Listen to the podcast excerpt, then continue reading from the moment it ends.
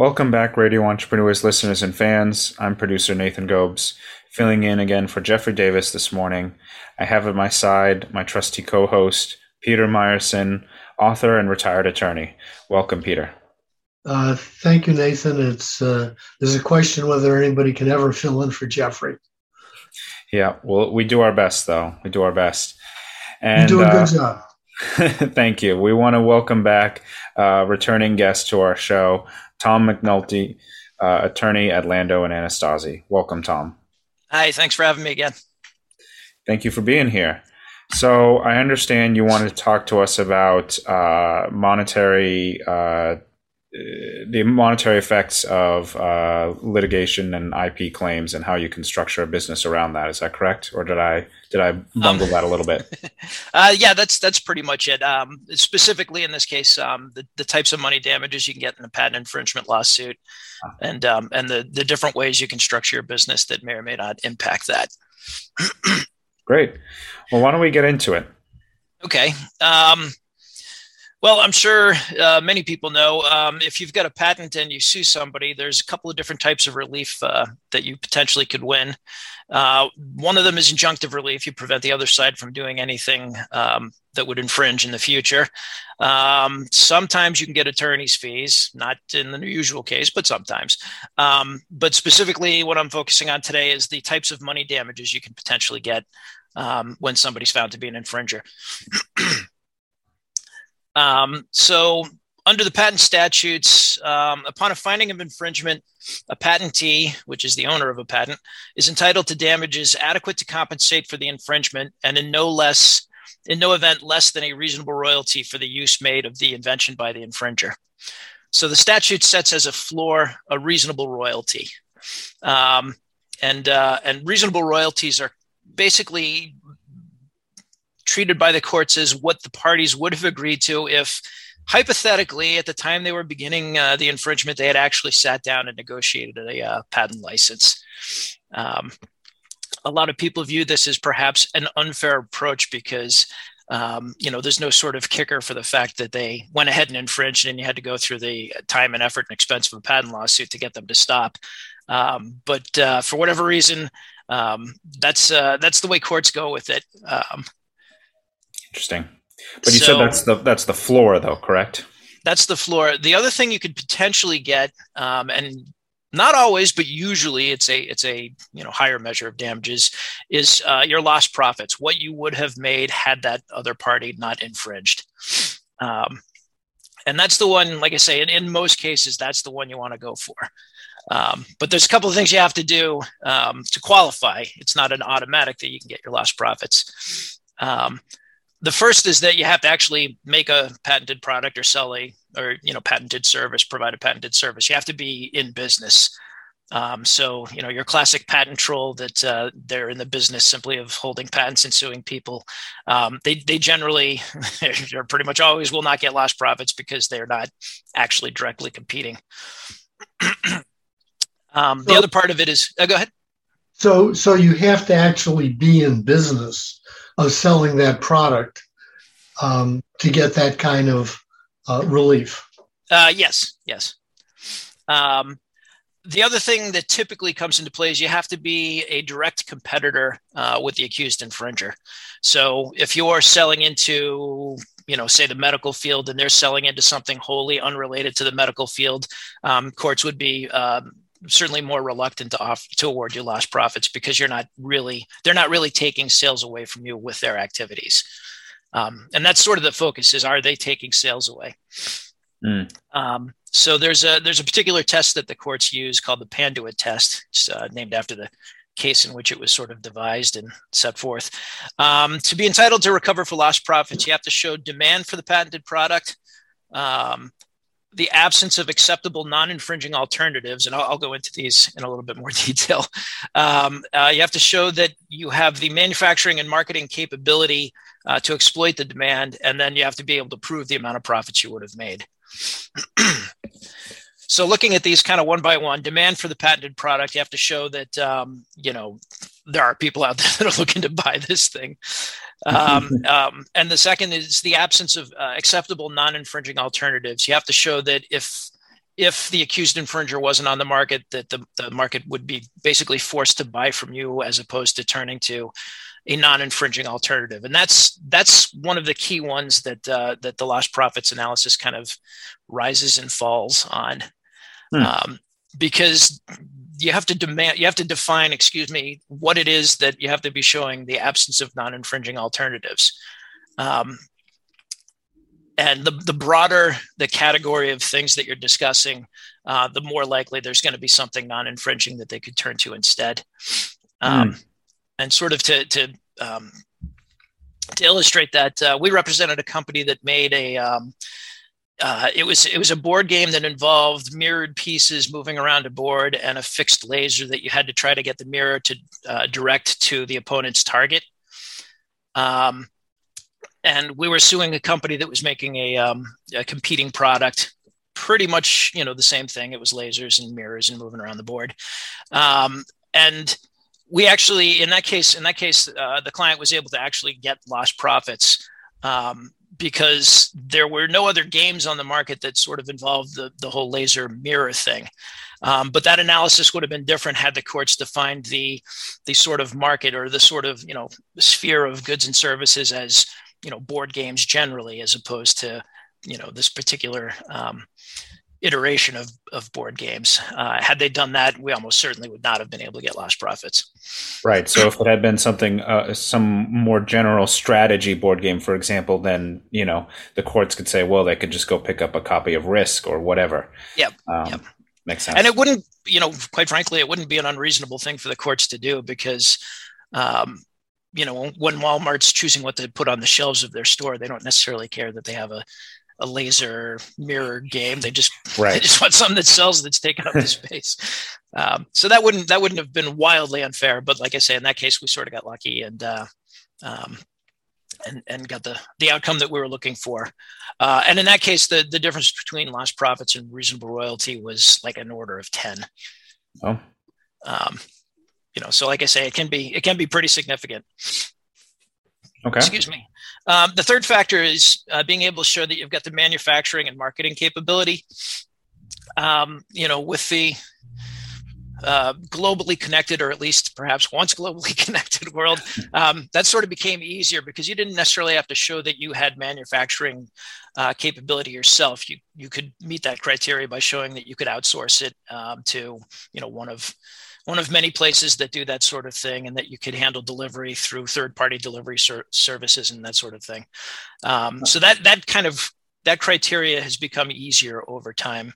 Question uh, with that though if if you don't mind. Did you have to actually have set up an agreement with uh, outsourced organizations to handle those things or do you just have to prove that the the capability exists in within the global marketplace um, you have to show that you could exploit the capability. So it doesn't necessarily mean you've already got an agreement in place, but you know you, would really have to show that that you know you could make the contact. You could, um, you know, frankly, finance the the right, third okay. party to do this sort of thing. You have to show that you know that you have the ability.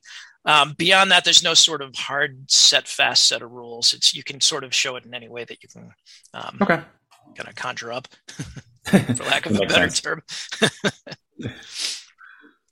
Um, so, like I say, so these things are generally lost profits are generally available if you're direct rivals. Um, you don't necessarily have to be selling a patented product, so long as you're selling a competing product. Mm. Um, you can you can uh, you know sometimes get your lost profits on things that uh, that don't themselves infringe.